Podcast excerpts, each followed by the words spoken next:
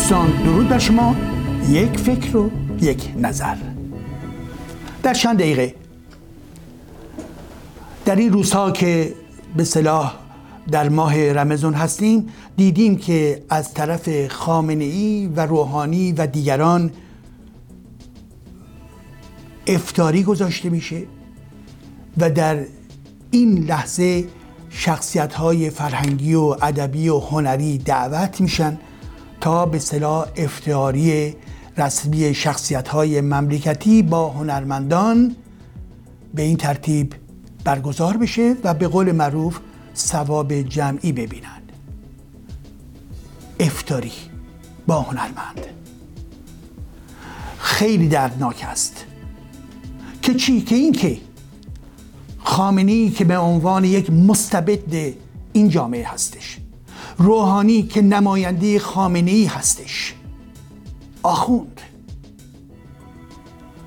کارش منجر به این میشه که بخشی از فرهنگیان، نویسنده یا سینماگر یا هنرمند، دور این فرد جمع بشن و به اصطلاح افطاری با هم بخورند. یک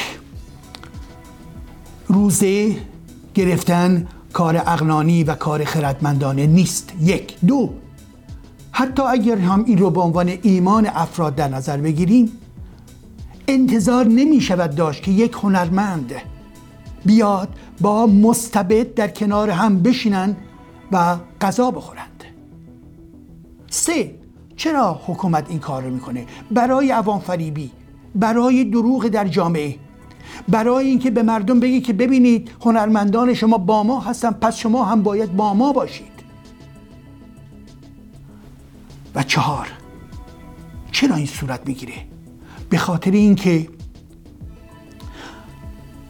پیام اینه که اگر چنانچه هنرمند و روشنفکر در عبودیت هستند، دیگران هم میتونن در همین عبودیت و بردگی باقی بمانند.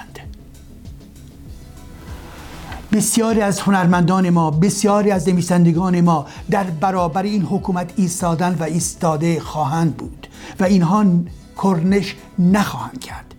آفرین بر اونها. ولی آن کسانی که دست دوستی برای عوام فریبی مشترک به این رژیم میدهند، اینها برخلاف مصالح عمومی کار میکنند. اینها برخلاف منافع ملت ایران عمل میکنند. اونها در حال خاک ریختن به چشم مردم ما هستند. پس بنابراین این کار زشته. این کار قابل محکوم هستش. جامعه آگاه ایران نمیتواند این را بپذیرد.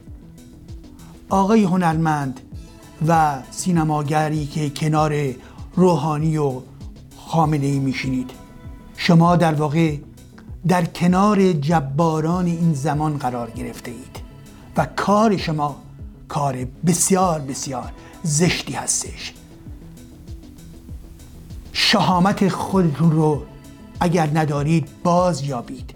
شما کارتون برای هنر باید باشه و نه برای استبداد دینی حاکم بر کشور ما.